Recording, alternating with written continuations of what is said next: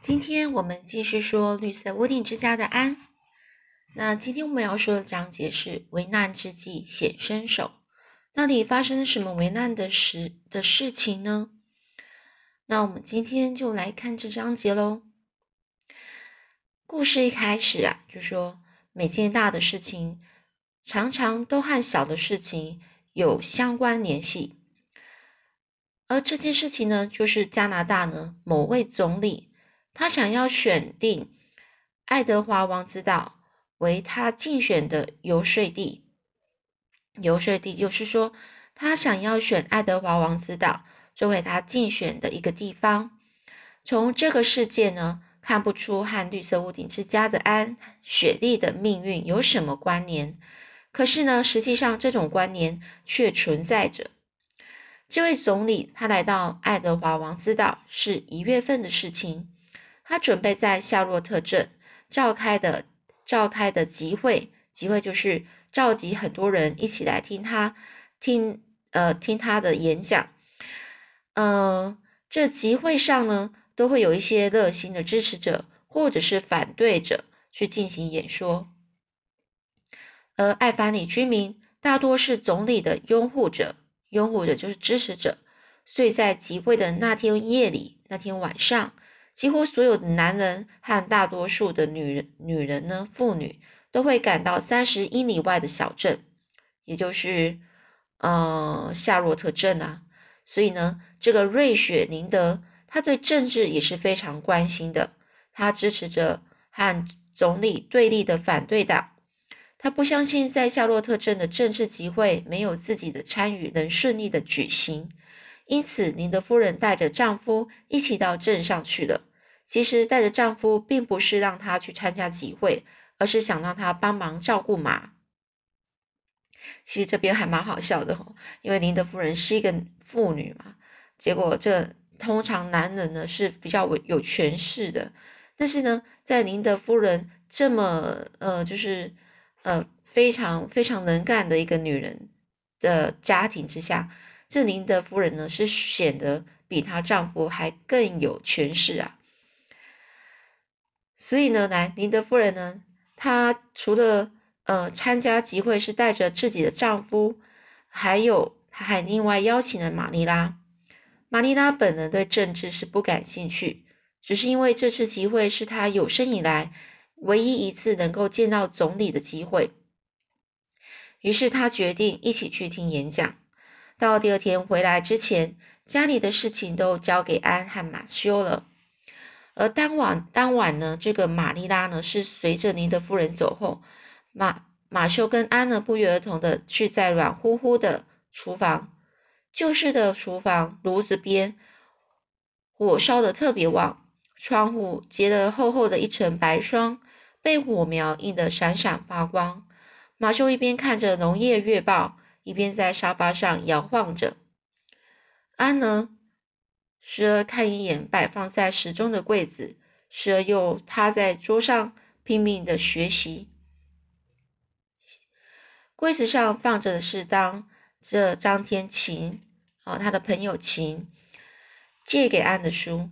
其呢向安保证说，这本书肯定能够引起他的兴趣。而安呢借来后总想要埋头看个够。可要是那样的话，那么明天的胜利就属于吉伯特的了。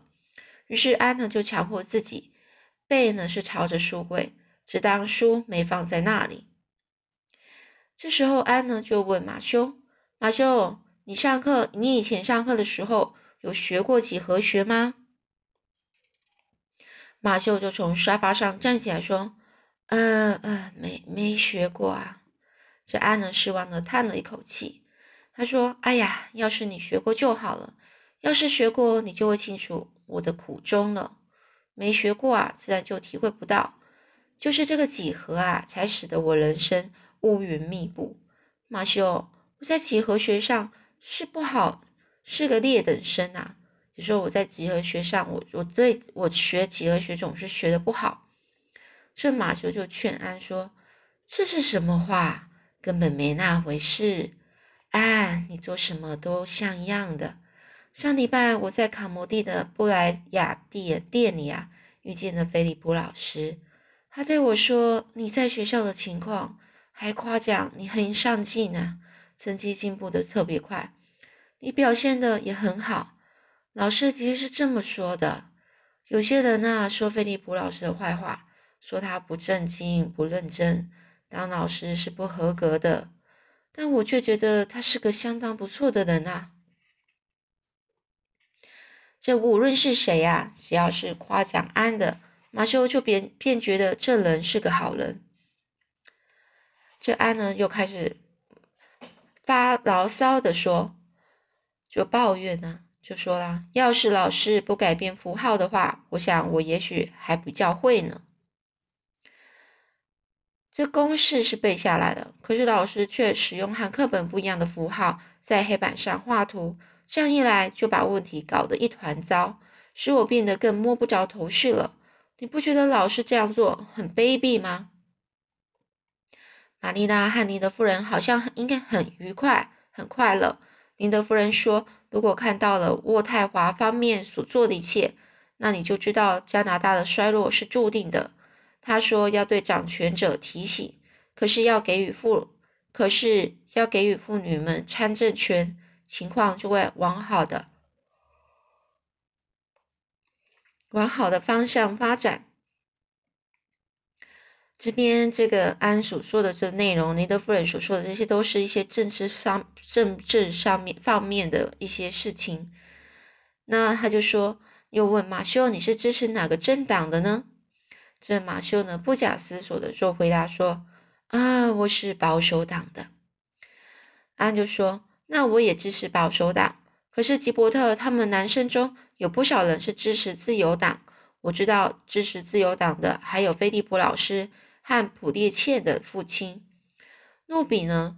他说，热恋中的男人啊，如果在宗教上和情人的母亲一致，就是如果在宗教上和那个呃自己的男女朋友的妈妈一致，而在政政治上和政治上。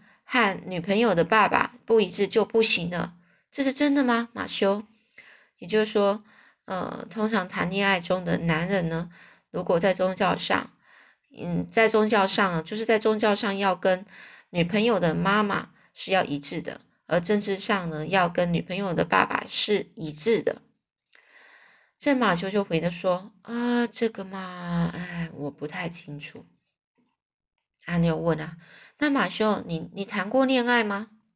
这马修在这之前连做梦都没想过这这辈子会谈恋爱，所以他就说：“这这个啊，哎，没经历过这种事啊。”安娜她拖着脸陷入了沉思。哎呀，真是太意外了！你会不会觉得很寂寞呢？诺比他说啊，等他长大以后，起码要找两打以上的的男朋友。说的大家全部都突然非常惊讶。这是不是有些过分了呢？我觉得只要有一个情投意合的人就好啦。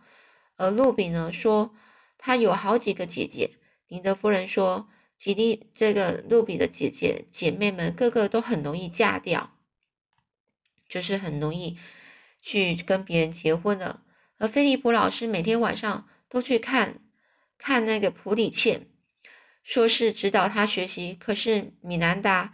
也要考皇后学校啊，可是他呢就比普里茜笨多了。可是老师呢，应该是要去指导米兰达才才对啊。但是老师每天晚上却却连他的家门都不进去。马修，这世界上我不能理解的事实在太多了。这马修就说：“嗯，这个嘛，嗯，连我也弄不清楚啊。”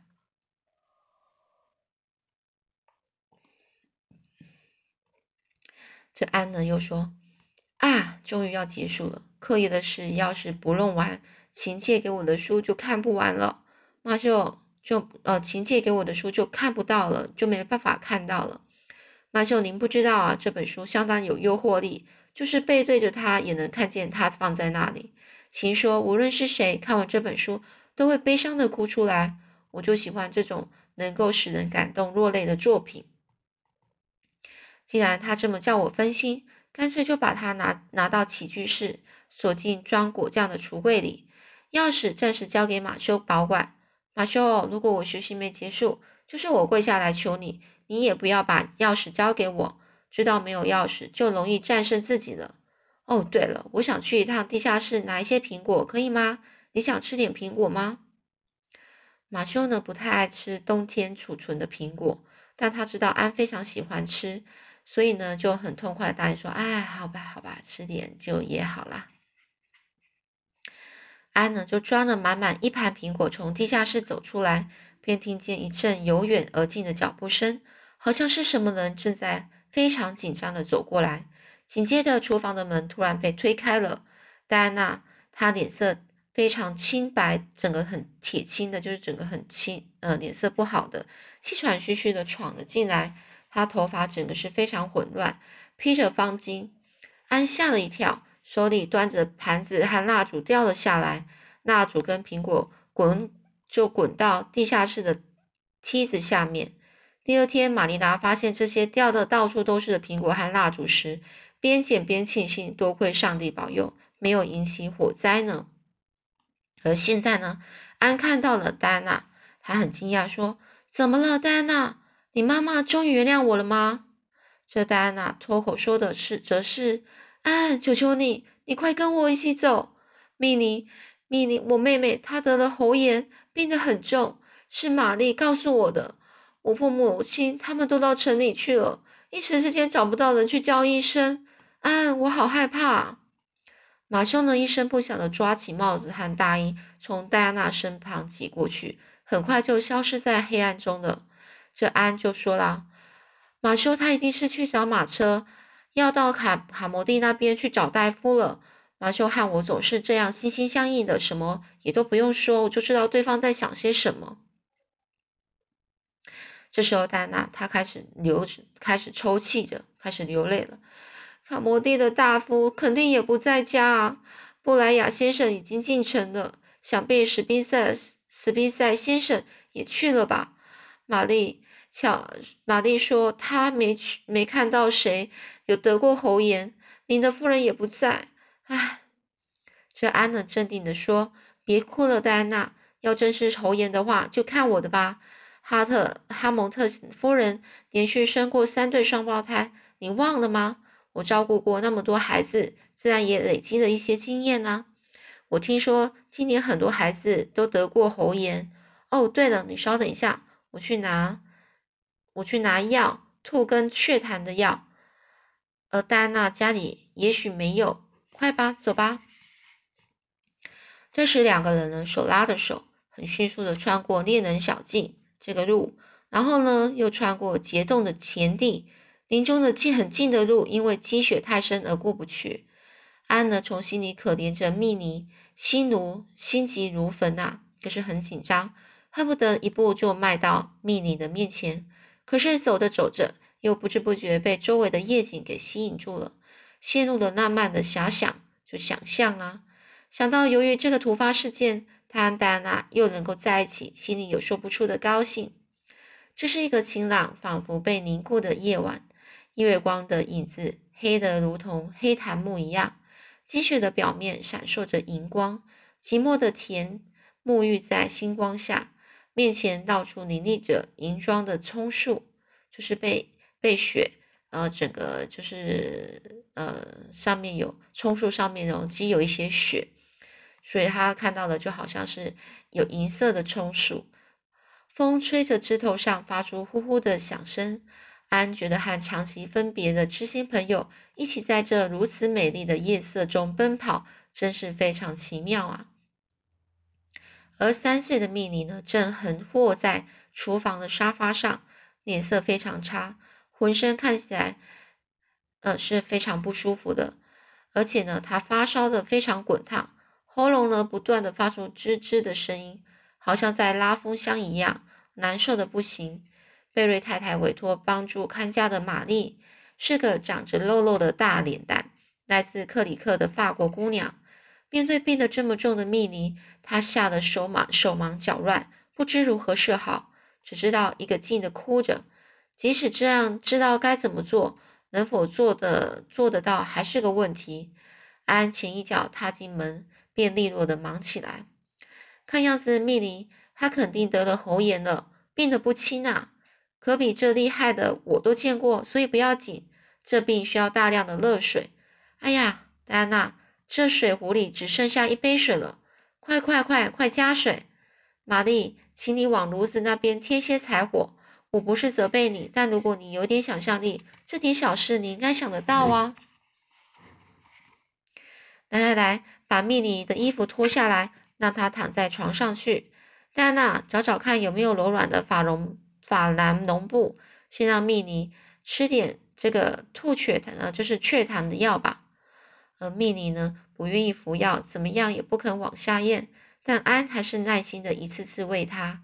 在这个令人焦虑的、焦虑不安的一个漫漫长夜里，安呢跟戴安娜全力以赴的，呃，照顾着被病魔折磨着的蜜妮。而玛丽呢，也尽量做一些能够能力所及的事。她把炉子烧得更火旺，热水烧了一壶又一壶，就是一间小儿病房也用不完了。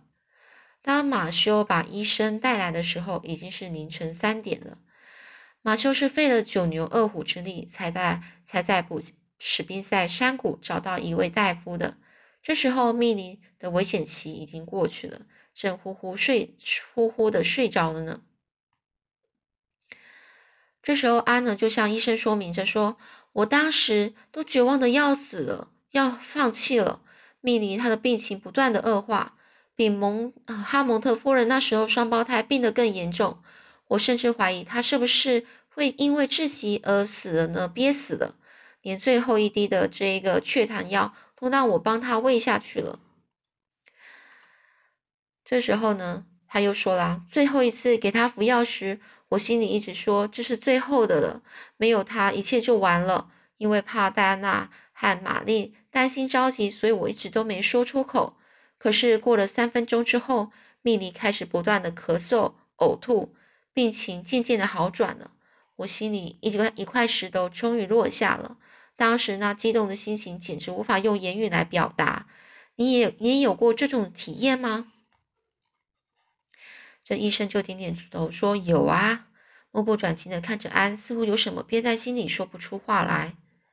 事后，医生对贝瑞夫人，就是这个呃戴安娜的妈妈和爸爸、爸爸妈妈说了一些话。他说：“卡伯特家那个红色的、红色头发的那个姑娘啊，真是厉害，能把蜜妮救过来。多亏她啊！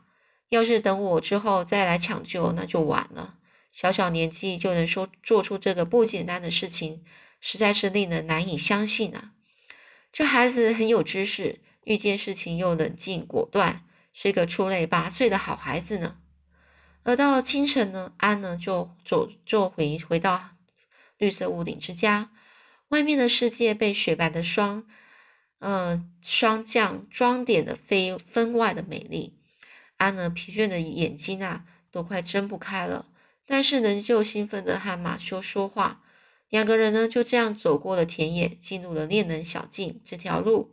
小径的枫林枫树里呢，好像童话王国一样的，在朝太阳的辉煌耀眼下闪闪发光。安能就说：“哦，马修，多美丽的早上啊！这四周看上去就好像是上帝为了自己的快乐而想象出来的，一想象出来一样。”那棵树好像只要我吹上一口气就能飞起来，你不觉得在这个雪白的世界中多么令人兴奋吗？唉，幸亏哈蒙哈蒙特夫人生了三对双双胞胎呀！没有这件事的话，也许我到现在还不知道该怎么照顾蜜妮呢。我当初呢还怨恨哈蒙特夫人怎么能够生这些双胞胎啊！现在看来真是错怪她了。哎呀，马修，我实在是太累了。肯定不能上学了，眼睛都快睁不开了。就是到了学校，我脑子也非也非常混沌不清啊。可是如果不去，吉伯特或者是别的人就会得第一名了。哎，我讨厌这样，一旦落后，我就又很难追上了。不过越是困难时取得第一名，我的满足感就越大。您说是吧？马舅就说：“是啊，但是安安，这肯定没问题的。”他仔细看了看这安的苍白的脸，整个陷下去的眼窝，他就跟安说：“你要立刻上床睡觉，睡个觉。安的工作就先交给我做吧，你的工作就先交给我做吧。”嗯，安呢顺从的就上了床，然后就开始睡起来，睡得又香又甜。等安醒来的时候，已经是当天的下午后了。下午了，就是当下楼到厨房，看见玛丽拉正在那里吃东西。这时候，安急忙的又问：“玛丽娜，你见到总理了吗？他长得什么样呢？”这玛丽娜就回答说：“怎么说呢？至少啊，不是靠长相当上总理的。”这一点是确定的。可是不管怎么说，他的演说的确是很精彩。他为自己是保守党而感到非常骄傲自豪，因为瑞雪是自由党，所以连鼻子也没哼一声。哎呀，吃晚来吃午饭吧，安。我从储藏室里那边帮你拿一些李子，一些果水果。我想你一定非常饿了吧？昨天晚上的事我已经听马修说了。唉，多亏有你呀，要不然就糟了。我还没遇过这种病呢。我在，就算我在场的话，也是手足无措啊。好啦好啦，要说等吃完饭再说吧。我知道你有一肚子的话要说，还是等会再说吧。玛丽娜也有许多话要对安说，可是呢，这时候她冷了下来。她知道一旦说了，安就会兴奋过度而失去食欲。说呃，午饭也会吃不好，所以呢，她想等安吃完了午饭，玛丽娜才想要慢慢的去跟他说。好了，那到底要说什么呢？我们下次再说喽。